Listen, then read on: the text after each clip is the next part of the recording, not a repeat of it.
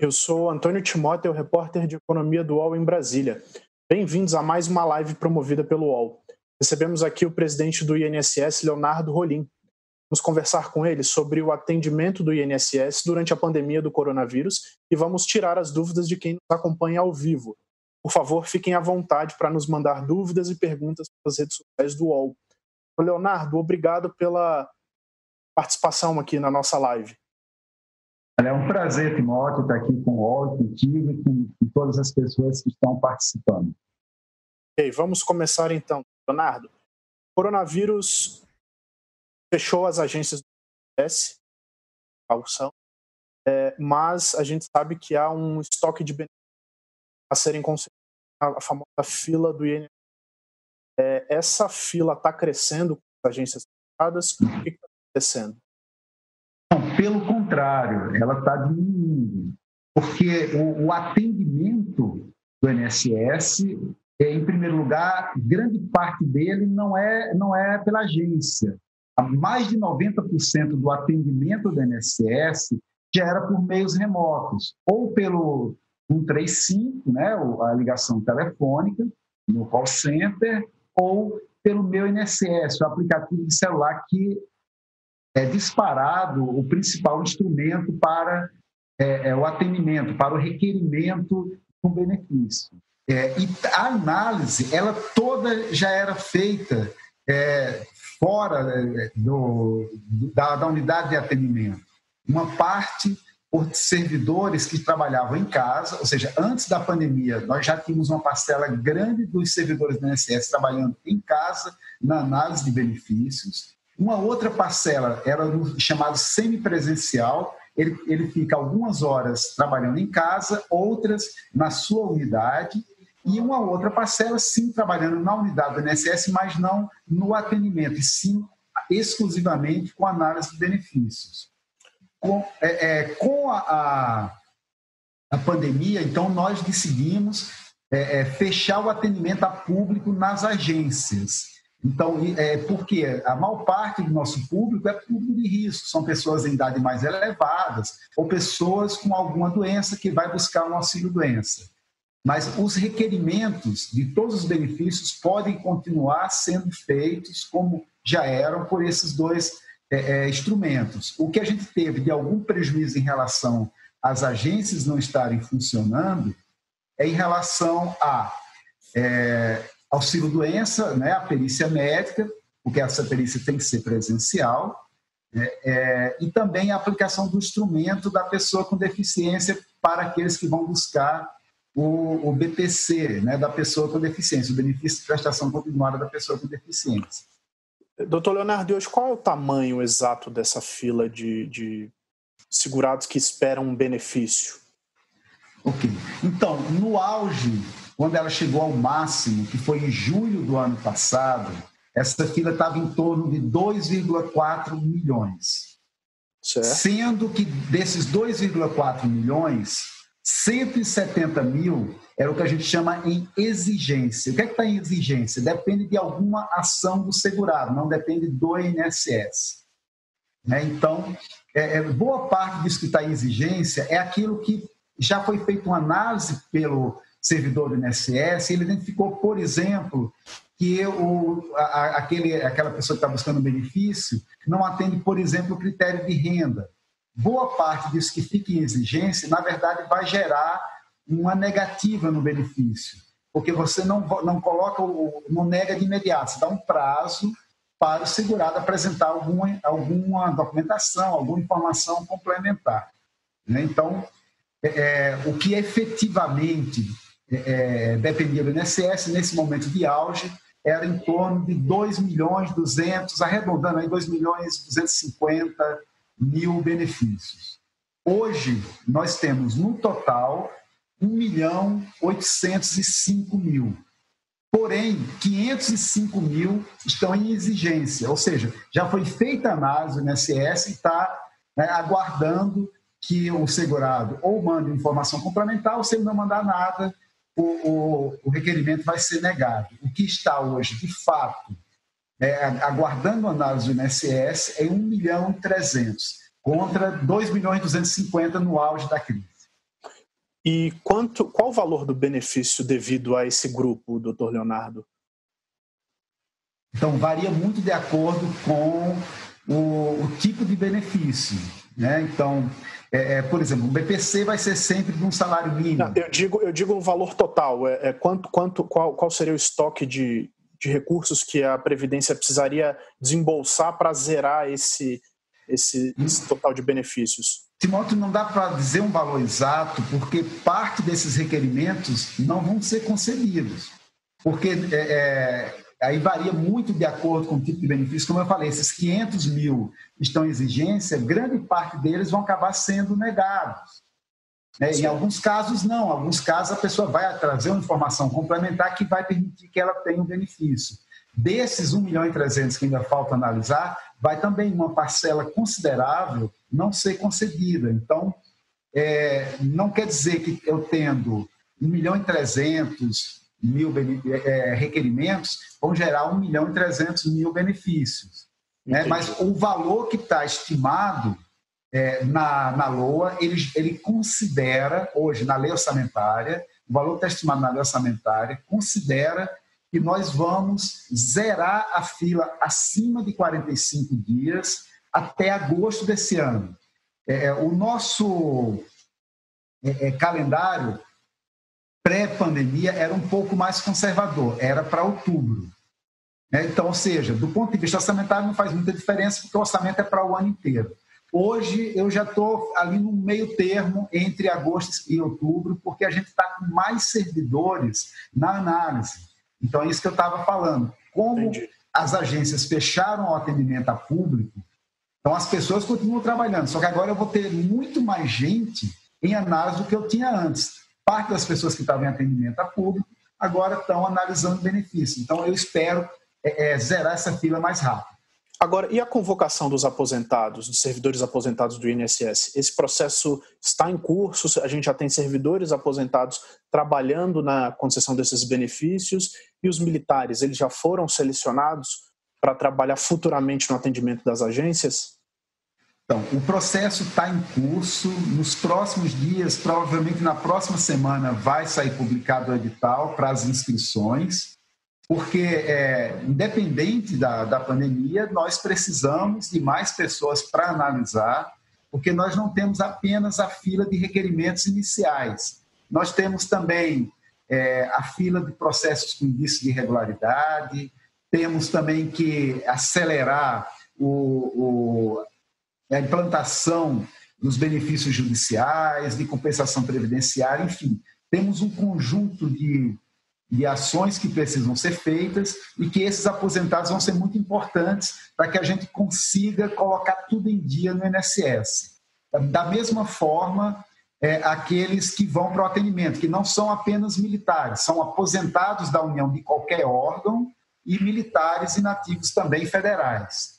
É, e, e os aposentados do I N S S, esses sim, são exclusivamente para análise de benefícios. A Ótimo. Gente espera que em maio é, a gente já tenha é, é, o processo concluído. Então, aqueles que vão trabalhar na análise, que são os aposentados do I N S S, como essa análise já seria a domicílio desde o início do, do planejamento, eles vão ser contratados de imediato. Já os outros, se em maio a gente já tiver voltado a, a ter atendimento na agência, eles serão contratados, se não, ficam aguardando a reabertura das agências. Doutor Leonardo, e as perícias médicas para concessão de benefícios? O senhor anunciou eh, ainda em março que os segurados estariam dispensados de comparecer a uma agência e fariam, eh, anexariam os atestados médicos no meu I N S S. Isso já é possível? Como é que está essa situação? Então, nós dependíamos de uma lei, né, como eu falei naquela data. A lei foi sancionada na semana passada, a Lei treze mil novecentos e oitenta e dois, que autoriza o I N S S a fazer a antecipação. Né? Não, não é a concessão, porque a concessão depende da perícia. É uma antecipação para que essa pessoa não fique prejudicada pelo fato de não poder fazer a perícia médica. Então, nós editamos hoje um ato que regulamenta essa antecipação e nas próximas horas isso já vai estar disponível no aplicativo Meu I N S S. O pessoal está fazendo os testes, talvez enquanto a gente está aqui já esteja disponível. Ótimo. E quais são os critérios básicos, doutor Leonardo, ali para que o atestado seja aceito pelo I N S S? Olha, o atestado é um atestado padrão, tem que ter lá o, o, o C R M, né, o código do médico, é, tem que ter o código da doença, né, a C I D, tem que ser um código válido, né, é, da doença, e o, o perito médico vai fazer uma análise de conformidade. Ele vai olhar se não há nenhum indício de fraude naquele documento, se aquele, aquele C R M é realmente de um médico que está ativo, se aquela C I D é, procede, né? É isso que vai ser feito. Feita essa análise de conformidade pelo perito, então a antecipação ela é concedida. Vai ser um processo bem rápido. A gente está recebendo questões aqui do YouTube, doutor Leonardo, e das nossas redes sociais. Eu queria começar aqui. Ela envolve esse tema. Quando vai ser liberada o valor de o valor de mil e quarenta e cinco reais para quem está esperando a perícia?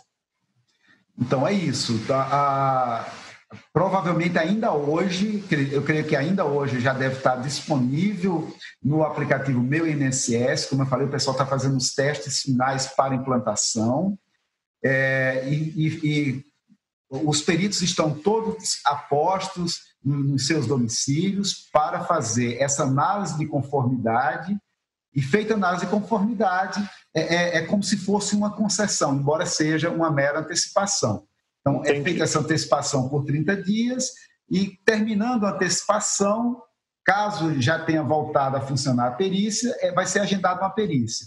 Caso não, o benefício ele é cessado ou, se, ou ele pode ser prorrogado se a incapacidade durar mais de trinta dias. Entendi. Tem uma, uma pergunta de uma segurada é, relacionada a isso. A Érica, ela nos mandou o seguinte: minha licença de auxílio-doença vence no dia vinte de abril, então ela ainda está gozando de um benefício. Como ainda não me recuperei do acidente, é, tenho o laudo médico pedindo prorrogação do benefício. O que devo fazer? Posso perder meu benefício? Moro em São Paulo, capital, e as agências estão fechadas. Não consigo solicitar agendamento nem pelo um três cinco e nem pelo app e nem pelo site. Desde já agradeço a atenção. Então, olha, ela pode ficar tranquila, ela não vai perder o benefício, vai ser prorrogado automaticamente por trinta dias, justamente porque ela não está conseguindo agendar a prorrogação. No caso dela, ela nem vai precisar lançar No, no, no aplicativo o atestado. Como ela não está conseguindo agendar, porque de fato é, é, a perícia até o dia trinta de abril não vai atender, como a gente não, não tem ainda o, a data definitiva que a gente vai voltar a abrir a perícia, não está sendo aberta a agenda. Então, quando chegar no dia vinte, que é a data que ela, ela iria fazer a, a perícia, automaticamente o sistema vai rodar uma prorrogação para ela de trinta dias.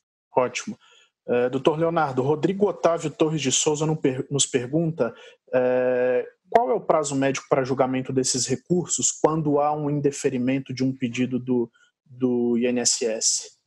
Ok, eu imagino que ele está falando de um recurso administrativo ao Conselho de Recursos da Previdência Social. Né? É... O, o, o prazo deveria ser curto, deveria ser um prazo muito menor do que o da Justiça. E eu creio que daqui para frente ele vai ser assim. O que aconteceu nos últimos anos é que, por diversos problemas, principalmente problemas de sistema, é, é, os recursos demoraram muito. Hoje a gente tem uma fila muito grande também de recursos. É, é, e que a gente está acelerando para que essa fila ande mais rápido. A perícia médica federal já analisou vários dos recursos que estavam parados há muito tempo. O I N S S também já encaminhou para a, a junta é, é, de, de avaliação dos recursos um, um, um volume muito grande de recursos. Eu acho que agora é uma questão de tempo para que todo esse estoque de recursos é, é, entre num, num fluxo normal, e daqui para frente eu acredito que num prazo curto de alguns meses o recurso vai ser analisado como deveria ser, num prazo muito menor que o prazo da Justiça. Entendi. O Carlos Fernando Castilho nos pergunta, é, bom, ele diz que perdeu o pai, o pai dele faleceu no último dia dezenove, e a mãe precisa dar entrada no, um pedido de, de pensão, né, da pensão por morte, mas as, as agências estão fechadas. É, como é que ela faz para fazer esse pedido é, da pensão por morte, doutor Leonardo? Olha, a pensão por morte, o pedido, independente da agência estar aberta ou fechada, ela já poderia, e, a, e como eu falei, mais de noventa por cento das pessoas fazem por meio remoto. Ou liga no um três cinco e já, já faz o pedido, ou então pelo aplicativo Meu I N S S. Tá. Doutor Leonardo, é, chegou uma questão aqui da Andrea. É, Andrea nos, ela disse que ela tem uma, peri, uma perícia agendada para o dia vinte e dois de abril. As agências estão fechadas, né? É, o que, que acontece no caso dela? A perícia dela é para concessão ou prorrogação de benefício? É, ela não, não, não nos deixa claro aqui. Então, vamos falar as duas situações. Se for prorrogação, como, como a, a, a outra segurada que há pouco a gente, é, apresentou uma pergunta, ela não precisa fazer nada, vai ser prorrogada automaticamente por trinta dias. Certo. Se for uma concessão inicial de benefício, ela não está ainda em benefício, ela precisa ir no aplicativo Meu I N S S e, e uh, colocar no aplicativo a, o atestado médico dela para que seja analisado pelo perito e ela receba a antecipação até que venha fazer a perícia no futuro. Certo. É, Ana, estão chegando várias perguntas aí sobre a prorrogação do auxílio-doença, doutor Leonardo. Para quem está chegando agora e nos assistindo, queria que o senhor repetisse é, e que está fazendo perguntas, como é que vão funcionar as regras para o auxílio-doença? É, o segurado vai anexar o atestado ou a prorrogação vai ser automática? Eu gostaria que o senhor é, fizesse de novo essa explicação. Então, são duas situações diferentes. Uma é aquele que já está em benefício e está precisando de uma prorrogação. Certo. Então, ele não vai precisar fazer nada, a prorrogação dele vai ser automática. Outra situação é aquela pessoa que ainda vai requerer um benefício de auxílio-doença. Esse precisa requerer o auxílio-doença no aplicativo Meu I N S S e anexar o atestado médico. Nesse momento vai ser concedido então já mil e quarenta e cinco reais, um salário mínimo, como antecipação para esse segurado. Isso, desde que o atestado médico esteja conforme a, o, o modelo, ou seja, não tem nenhum indício de fraude, a, o, o, o código do médico, C R M, seja de um médico que está ativo e a C I D, a classificação da doença, seja uma classificação é, correta. Ou seja, se o atestado estiver ok, vai ser concedida a antecipação de um salário mínimo. Ótimo. Doutor Leonardo, e os segurados que recebem o B P C? Quando é que eles devem receber a, o auxílio emergencial de seiscentos reais? Vamos explicar. Não é um auxílio emergencial. Apenas o valor é o mesmo do auxílio emergencial. É também uma antecipação, assim como a antecipação do auxílio-doença. E pelo mesmo motivo, pelo fato de ele não não estar podendo é, ir na agência para aplicar o instrumento de avaliação da deficiência. Então, nós temos duas situações em relação ao B P C. O B P C do idoso e o B P C da pessoa com deficiência. O B P C do idoso continua normal como era. Então, ele dá entrada pelo um três cinco ou pelo Meu I N S S. O, o, os servidores do I N S S vão analisar, inclusive hoje, o B P C do idoso. É prioridade máxima dentro do I N S S. Hoje a gente tem um pouco mais de quarenta mil para analisar e a gente espera até o final da semana analisar todos, porque a prioridade máxima nossa hoje é o B P C do idoso. Porque a prioridade é o idoso, até em função da pandemia, mas independente disso, e principalmente aquele que é mais vulnerável, que é o que está buscando o B P C. Então, prioridade máxima para eles. Então, esse aí a gente não vai antecipar, a gente vai conceder se ele se enquadrar no critério de renda, porque a gente não precisa de nenhum insumo presencial.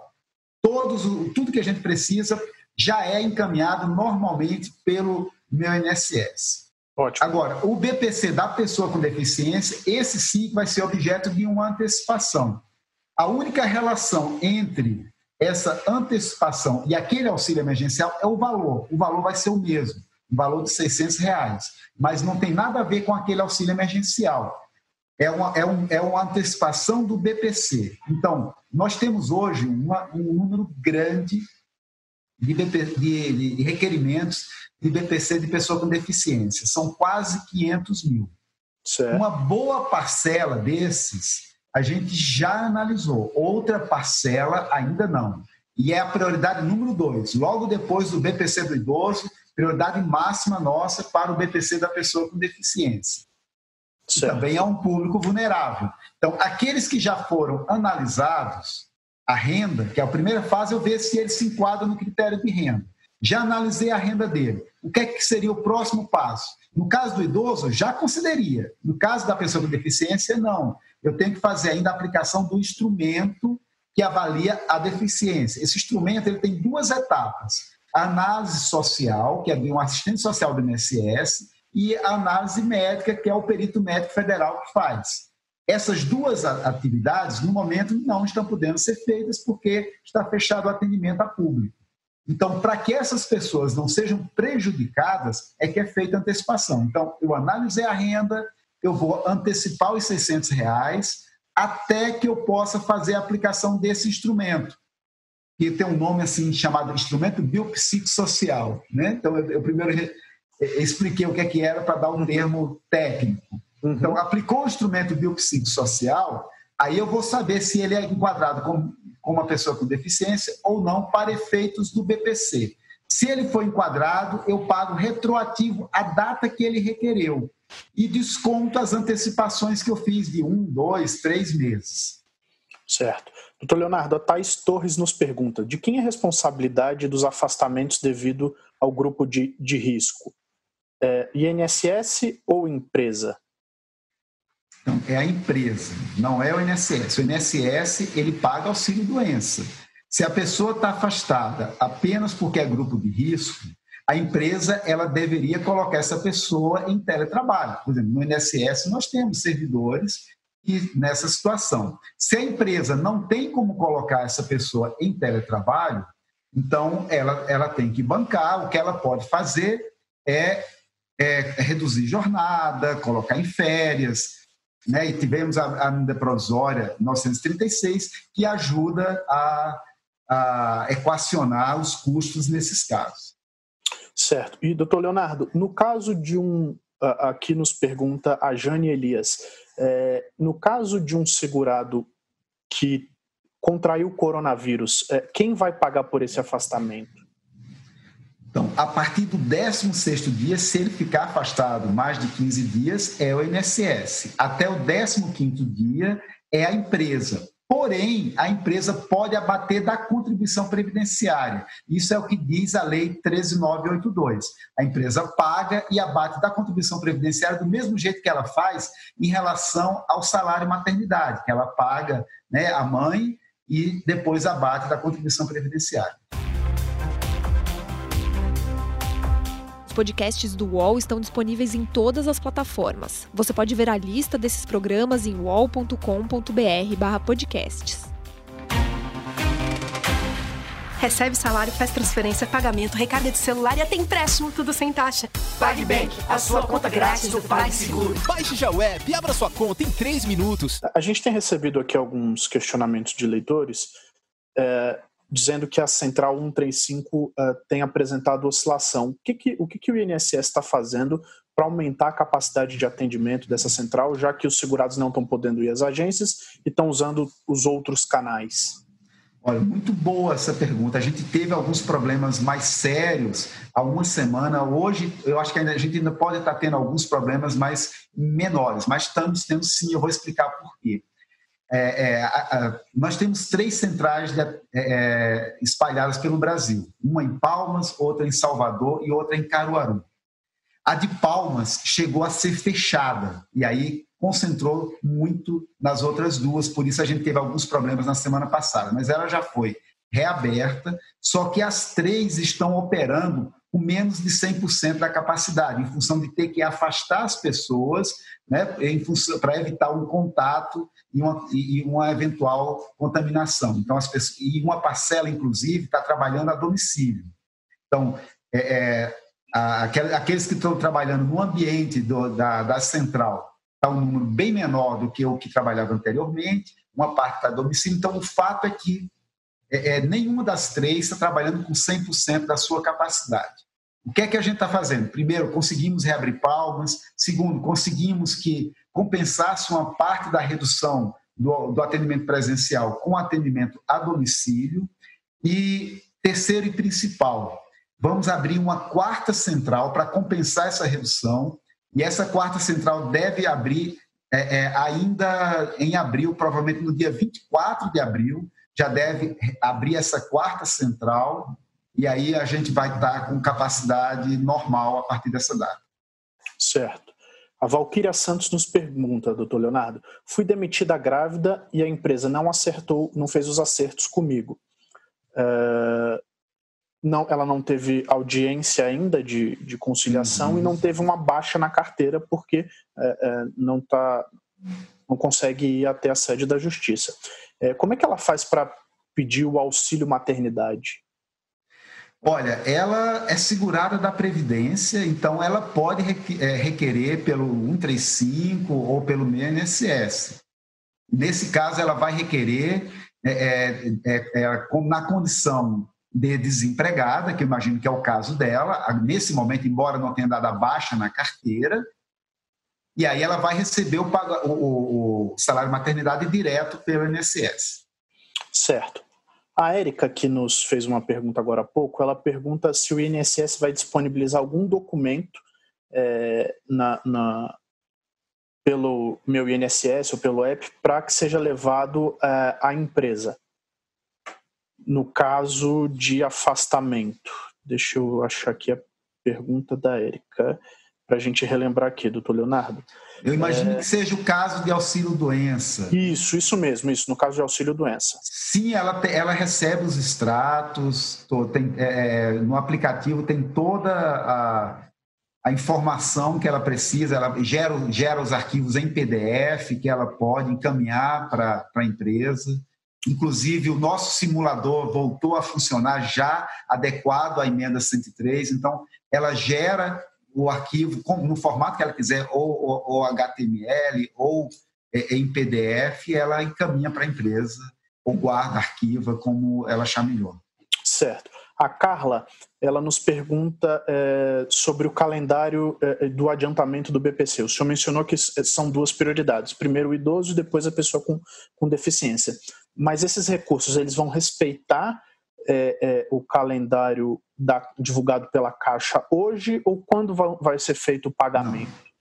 Não, não tem nada a ver com esse calendário da Caixa do auxílio emergencial. Né? É o calendário de, da folha de pagamento do I N S S. Nós vamos é, pagar ainda esse mês o, a, a antecipação. Então, o, nós vamos rodar lotes de cem em cem mil. É, o primeiro lote a gente vai rodar no dia quinze de abril, para que entre na folha do I N S S que começa a pagar no dia vinte e cinco. Ótimo. É, doutor Leonardo, estão chegando mais perguntas é, sobre os atestados, né? É, como os atestados, é, o Thiago nos pergunta, como os atestados de quem pede auxílios doenças podem ser juntados no meu I N S S? Então, é, é isso que eu falei mais cedo, né, que está sendo é, baixada agora o, a nova versão que vai permitir que ele jogue o aplica, no aplicativo o seu atestado. E se ele é, aguarda só algumas horas, como eu falei, o pessoal está nesse momento fazendo os testes uhum. finais para colocar essa nova versão do meu I N S S que vai permitir que ele coloque o atestado para a antecipação do auxílio-doença. Certo.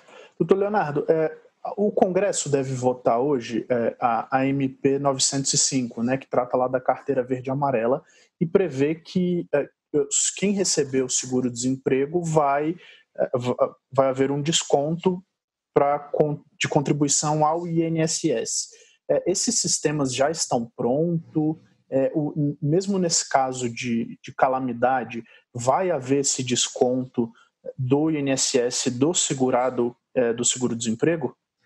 Vamos lá, o relator modificou o texto original e ele colocou esse desconto opcional, ou seja, é uma, é uma escolha do trabalhador que está recebendo o seguro-desemprego. Se ele quer é, ter a proteção previdenciária, aí ele tem um desconto, ele vai ter uma proteção previdenciária a um custo mais baixo do que o normal, porque vai ser só a contribuição dele, né, sem a contribuição patronal. Se ele fosse contribuir como autônomo, ele iria contribuir vinte por cento e ele vai contribuir de acordo com o que o seguro-desemprego recebido.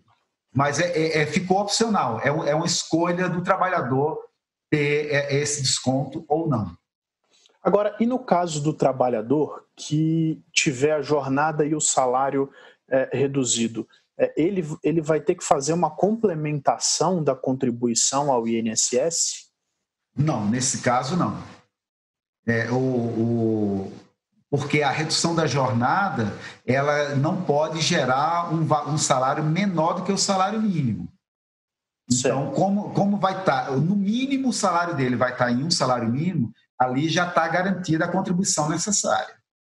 Certo. E, e, e o segurado que recebe mais de um salário mínimo, se ele quiser manter o nível de contribuição, é, vamos dizer, próximo do teto, o, quem contribui é, com o teto, né, de contribuições, ele, ele vai poder fazer uma complementação? Pode sim, ele pode fazer uma complementação, e aí nesse caso ele faz uma complementação como é, é, contribuinte individual, né? É, e essa contribuição se soma à contribuição dele como empregado. Certo. Então, Leonardo, estamos recebendo várias perguntas aqui dos nossos leitores uh, sobre o aumento da margem uh, consignada, né, de trinta por cento para trinta e cinco por cento. Uh, como é que está o andamento desse... Isso depende de, de aprovação do Congresso? Depende, porque hoje é, a lei... Desculpa diz... interromper o senhor, é uma pergunta da claro. Natasha Freitas. Perfeito, Natasha.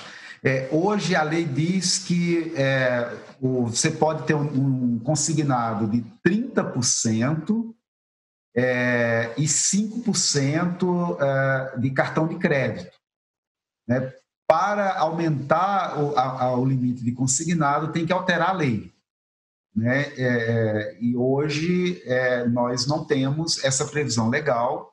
É, é, não sei se deve sair alguma... alteração que vá aumentar esse limite. O que aconteceu recentemente e que acaba tendo um efeito de dar uma maior margem de pegar empréstimo consignado foi aumentar o prazo de parcelas e reduzir a, a taxa de juros. Ao reduzir a taxa de juros e aumentar o número de parcelas, na prática, a gente está permitindo que o, os aposentados e pensionistas possam é, é, pegar um, um, um valor a mais de empréstimo consignado. Ótimo, doutor Leonardo. O Josenildo Souza de Oliveira, ele nos pergunta, no caso aqui de segurados especiais, agricultores, né, é, que tem perícia marcada é, nesse período de suspensão, eles precisam é, também anexar no meu I N S S os documentos comprobatórios das ati- da atividade rural? Sim, né, nesse caso sim, porque por enquanto é, nós ainda não temos aquele cadastro do segurado especial atualizado, né, que está previsto na Lei treze mil oitocentos e quarenta e seis, lá que foi dado um prazo de, de, de três anos para esse cadastro ficar é, tá implementado. Quando o cadastro estiver implementado, a situação do segurado especial, especialmente do agricultor familiar, do pescador artesanal, vai ficar muito mais fácil. Ele, ele não vai mais precisar ter que comprovar a atividade toda vez que for buscar um benefício. Certo. O Luciano Noleto nos pergunta sobre o extrato de pagamento, que não está disponível. É, há algum problema com os extratos? Olha, eu imagino que ele deva estar falando em relação a imposto de renda, né? O extrato para efeitos de imposto de renda. Pode ser que tenha tido algum problema, eu vou verificar. Até a última vez que eu, que eu, eu vez por outra, eu faço um teste no aplicativo. Né? Da última vez que eu testei, estava funcionando. Né? Eu vou imediatamente aqui já acionar a nossa equipe para ver se está com algum problema. Tá certo. É, a Márcia nos pergunta é, como o segurado que não usa internet banking e não tem a senha provisória do, do meu I N S S, como é que ela pode acessar o benefício que foi bloqueada, bloqueado por falta de procuração? Então, em relação à procuração, é, ela pode fazer uma procuração pública e, e ir direto no banco. Né? Nesse período da, é, da pandemia, como a, a agência está, né, fechada, não vai ser exigido que ela vá validar a procuração na agência. Certo. Carlos, Carlos nos pergunta, é, meu padrasto faleceu em fevereiro e minha mãe está internada é, em uma clínica com Alzheimer. E agora, o que fazemos para receber a pensão? Bom, nesse caso, é, o, o, ela está internada numa clínica, eu imagino que seria um caso de, é, de, de uma intervenção, né, de, de uma curatela. Então, é, eu imagino que nesse caso, ele teria que pedir uma curatela. Ao, ao ter a curatela, ele, como representante legal da mãe, pode fazer, o, ele, ele diretamente fazer o, o requerimento. O Edivaldo nos mandou aqui uma, uma correção, é, ele não foi claro, ele disse que não estava falando do extrato de imposto de renda, ele estava falando do histórico de créditos. O histórico, de, eu imagino que aí o que ele tá, é histórico de créditos, talvez seja em relação às contribuições que ele fez ao longo da... Deve ser isso. Se for, é a mesma coisa, tem que dar uma olhada, pode ser que ele tenha um problema nesse momento. Uhum. E, é, eu fiz também, eu fiz inclusive ontem à tarde, e tirando, eu tirei esse histórico e estava funcionando, mas hoje, hoje eu confesso que eu não olhei, mas é, é, já vou solicitar a nossa equipe para verificar se está com algum problema. Ótimo. Doutor Leonardo, o senhor mencionou aqui o simulador, né, de aposentadoria, que ele já está funcionando. É, ele Ele traz aí contribuições feitas apenas até treze de novembro de dois mil e dezenove, né? Isso vai ser atualizado? Não, ele, ele traz as contribuições recentes. Eu, mais uma vez, eu fiz o teste e ele traz as contribuições não só a, a, até novembro, mas ele, ele traz... até a última disponível no Cadastro Nacional de Informações Sociais, o C N I S. Então, você, se você tem contribuição, por exemplo, até março desse ano, ela vai aparecer. Ah. E tem lá todas as opções. Ótimo. O Gleiton nos faz aqui uma, uma pergunta ainda sobre os atestados. É, para anexar o atestado, vai ser um novo requerimento? É, ou, ou já no próprio requerimento da perícia que já está aberto? Como ele já deve ter feito, né, vai ser no mesmo. Uhum. Tá? Quem não fez ainda, óbvio, que seria um novo. Tá. É, vamos ver o que tem mais aqui. O José Carlos nos pergunta, ele deve ter chegado agora na transmissão, é, o senhor já mencionou, mas eu gostaria que o senhor repetisse isso, se a quantidade de servidores fazendo análise dos benefícios em, é, que, estão, que não estão trabalhando nas agências aumentou. Então, é, aumentou é, porque aquele, aquele pessoal que estava na, é, na agência, no atendimento, eles agora... estão também é, trabalhando em domicílio na análise. A gente tem hoje é, é, próximo a, a vinte mil servidores, né, com, com, com o computador acessando o nosso sistema para fazer não só a análise, mas também o que a gente chama de manutenção, ou seja, todos os serviços do I N S S que podem ser feitos de forma remota. Certo. É, doutor Leonardo, chegando mais dúvidas dos nossos, dos nossos leitores, eu queria que o senhor é, falasse mais uma vez sobre uh, o, a antecipação do auxílio-doença. O que que, o que, que acontece é, nos casos dos segurados que não vão conseguir ir à agência? Vai haver a antecipação do auxílio-doença para os segurados?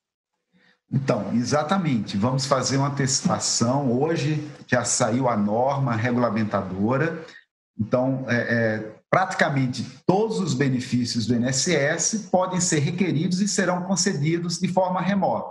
Porém, o auxílio-doença precisa de uma perícia, então ele não vai poder ser concedido, mas vamos fazer uma antecipação no valor de um salário mínimo, né, para essas pessoas. E ele, o que ele precisa fazer é... colocar uma cópia do seu atestado médico no, no, pelo meu I N S S. E esse atestado médico tem que estar né, com a, a data, né, de, de validade do, da, do atestado, o código da doença e o código do médico. Todos eles precisam ser válidos. Ótimo. O Henrique Rodeiro nos pergunta por que, que, por que os bancos não estão seguindo o estabelecido na portaria quatrocentos e doze, mesmo autorizados a liberar os benefícios e fazer a prova de vida com a apresentação de procuração pelo procurador, se recusam a liberar o benefício? Olha, eu preciso receber uma denúncia mais específica para a gente ir direto ao banco questionar, né? Então, ele nos mande a, a, a denúncia, porque o banco ele deveria receber sim. Tá, e, e em relação à prova de vida, doutor Leonardo, o que, que aconteceu com a pandemia? O que, que o I N S S decidiu? Então, nós suspendemos por cento e vinte dias a prova de vida. Imagino que o caso dele era alguma, é, é, alguém que já estava com benefício suspenso antes disso. Nós não estamos mais suspendendo nenhum benefício por conta de falta de prova de vida. Mas vamos imaginar que o benefício dele foi suspenso em janeiro ou fevereiro, antes do início da, né, da, da, da decretação da pandemia. Então, nesse caso, o que ele precisa é, no, é, é simplesmente ele... É, ir ao banco, ou um procurador ir ao banco, e o benefício deve ser, o banco tem que aceitar e o benefício será restabelecido. A Andressa nos, pergu- nos afirma aqui que o auxílio-doença dela foi negado e encerrado.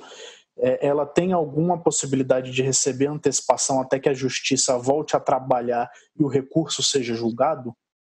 Você pode repetir? Eu não, não peguei bem a, a pergunta. Claro. É, Andressa, ela disse que ela recebeu auxílio-doença, mas o... Ah, ah, desculpa. Ela, ela fez um pedido de auxílio-doença que foi negado é, e ela recorreu ao judiciário.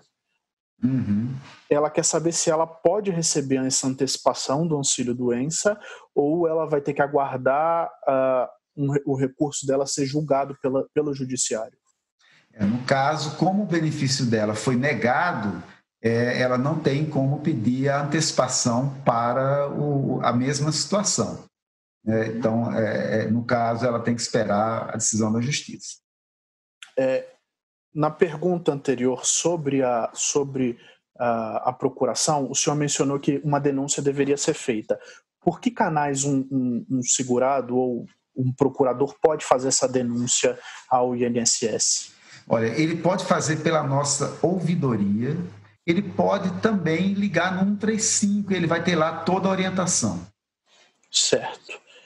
Uh, estão nos perguntando aqui, doutor Leonardo, sobre uh, pagamentos de precatórios. Uh, há alguma uh, informação sobre os pagamentos dos precatórios decorrentes de dívida do I N S S? Há uma previsão de pagamentos, de calendário? Olha, não tenho nenhuma definição sobre calendário de precatório. É, ou não é o, a definição, não, não, é, não é o I N S S que faz. Geralmente, o, o calendário de precatório é mais para o segundo semestre. Não, não tenho nenhuma é, informação sobre alguma antecipação do, dos precatórios. Certo. Doutor Leonardo, é, e como é que como é que está o pente fino é, que o I N S S ia receber, ia receber não, perdão, ia fazer uh, nos, nos benefícios? Ele está acontecendo, o governo anunciou que uh, o, haveria uma estimativa de economia de próximo de duzentos bilhões com o pente fino, uh, ele ainda não começou, uh, quanto é que o governo está deixando de economizar ou quando ele deve começar? Então, vamos lá, o pente fino, é, é, como é chamado, ele, na verdade é um conjunto de várias ações. É, é, ela veio na medida provisória, oitocentos e setenta e um, que se transformou na, na Lei treze mil oitocentos e quarenta e seis. Então, algumas medidas foram simplesmente fechar portas para fraudes, e isso já começou a funcionar de imediato, como, por exemplo, no auxílio reclusão. Né? Você permitia que preso que estava em regime semiaberto e, portanto, podia trabalhar, recebesse auxílio reclusão. Você permitia que declarações... É, não confiáveis fossem suficientes para receber auxílio reclusão. Então, esse, eu estou dando um exemplo de algumas medidas que já tiveram efeito imediato.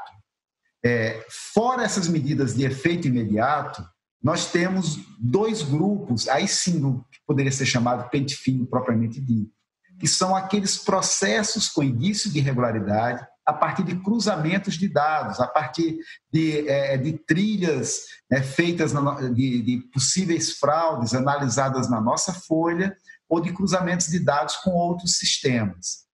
É, esse trabalho está sendo feito desde o ano passado e continua sendo feito.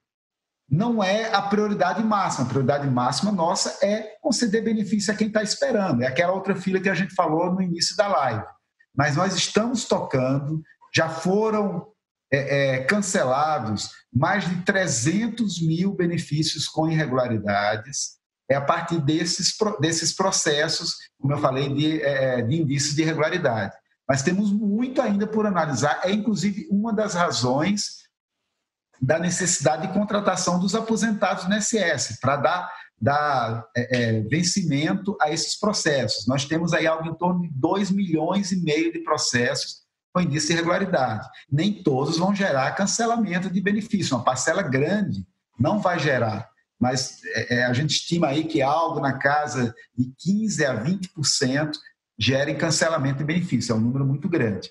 Esse trabalho continua sendo feito. E agora, com mais gente na análise, eu acho que vai ter a acelerar.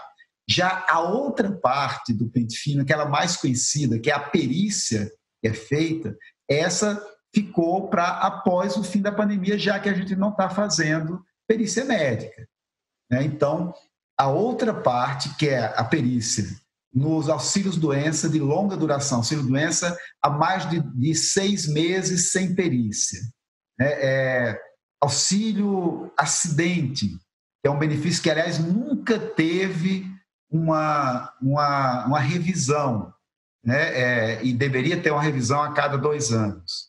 E o, o resquício que ainda falta, que é pouco, do, das aposentadorias por invalidez há mais de dois anos sem revisão. A lei diz que a cada dois anos tem que ter uma revisão da aposentadoria por invalidez. E também a revisão, que também deveria ser feita a cada dois anos e nunca foi feita, do B P C da pessoa com deficiência. Então, é um volume muito grande de, de perícias de revisão que tem que ser feitas. Isso vai ser feita após o fim da pandemia. O senhor tem ideia do estoque de perícias nesse caso? O tamanho do número? Tá, o estoque de perícias que a gente tem hoje, perícia normal, é bem pequeno. A perícia médica, antes, né, da suspensão, ela estava com o menor prazo de agendamento da história. Né? Em alguns lugares, você marcava hoje, né, para ser atendido amanhã.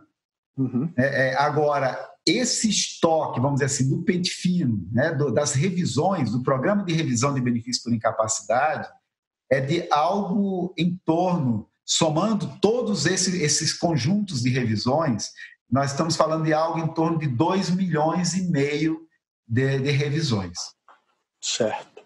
É, doutor Leonardo, e quando é que as, as aposentadorias serão é, concedidas com as regras da nova Previdência? Os sistemas do I N S S já estão adaptados? Já, já, as concessões já são feitas com as regras da nova Previdência?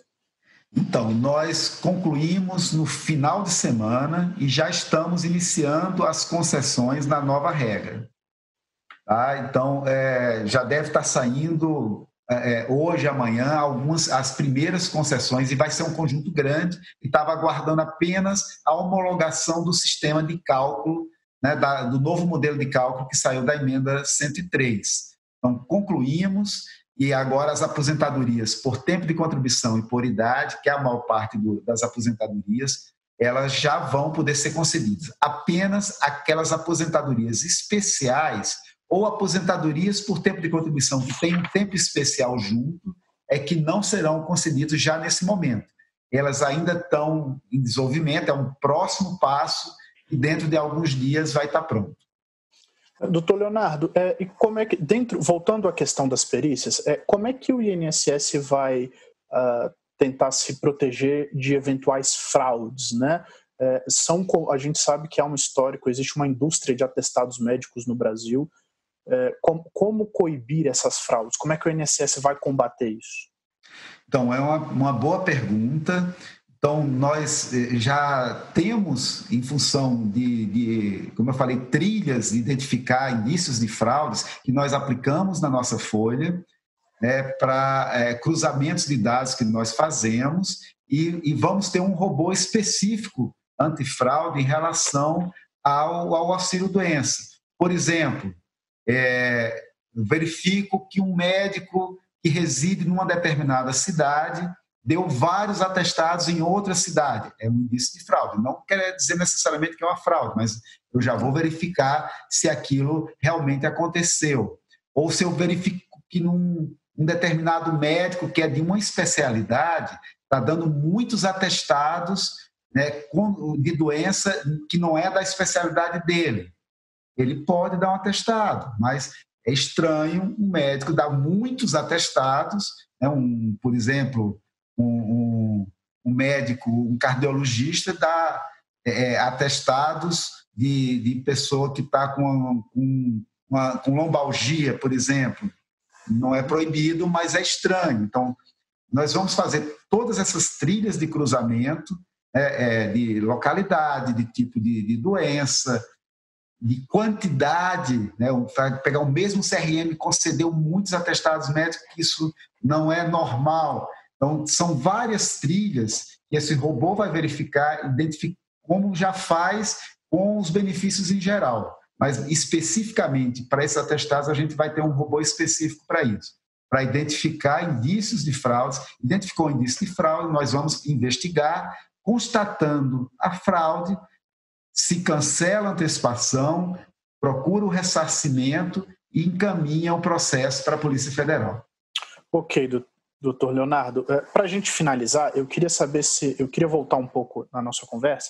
O senhor, quando mencionou o estoque de, de tamanho da fila do I N S S, que hoje ainda é, dependeria da análise de um vírgula três milhão é, de, de, de benefícios, né, a ser concedidos. É, desses, o senhor tem uma ideia de quantos são pedidos de aposentadoria? Tenho, eu posso te falar desse número.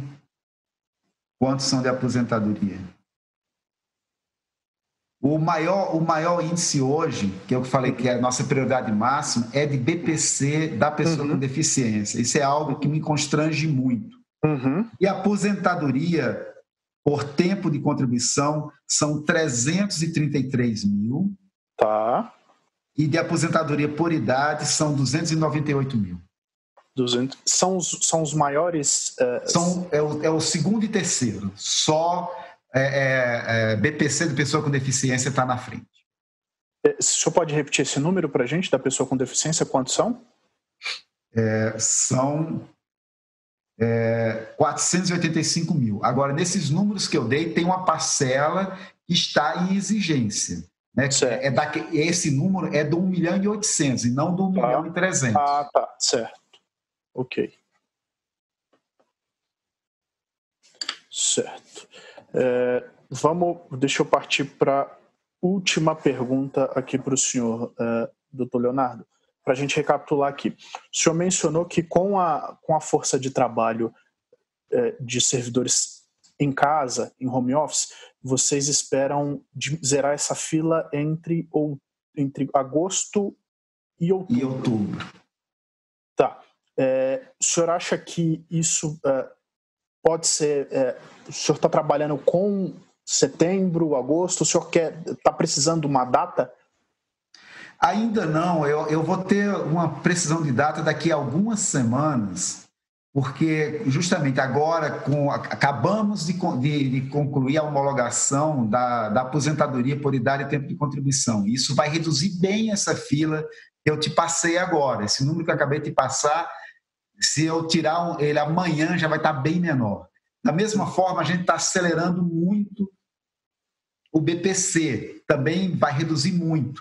Boa parte desses quinhentos mil que estão em exigência, na verdade, eu estou em prazo para esperar que a pessoa apresente uma, uma informação complementar, mas, na verdade, tudo indica que vai ser uma, um indeferimento. Então, essa fila vai reduzir bem daqui a alguns dias. E aí eu vou ter um cenário mais claro de quando a gente zera essa fila. Ok, doutor Leonardo. Obrigado pela participação do senhor aqui, tirando as dúvidas dos nossos leitores. É, eu quero agradecer ao senhor e a toda a sua equipe que nos, nos ajudou, a equipe do U O L. É, Também agradeço a quem nos assistiu e quem nos enviou as perguntas. Continuem a acompanhar as nossas lives, se inscrevam no canal do U O L no YouTube, acompanhem o noticiário do U O L no U O L Economia, no U O L e nos nossos canais no Twitter, Instagram e Facebook. Obrigado pela atenção do senhor. Eu que agradeço, é um prazer estar aqui com vocês e, e com os, os nossos segurados, com os cidadãos, e dizer que o I N S S está fazendo todo esforço para cumprir adequadamente o seu papel. Acreditamos que muito em breve o I N S S vai ser um orgulho dos brasileiros. Obrigado. Obrigado.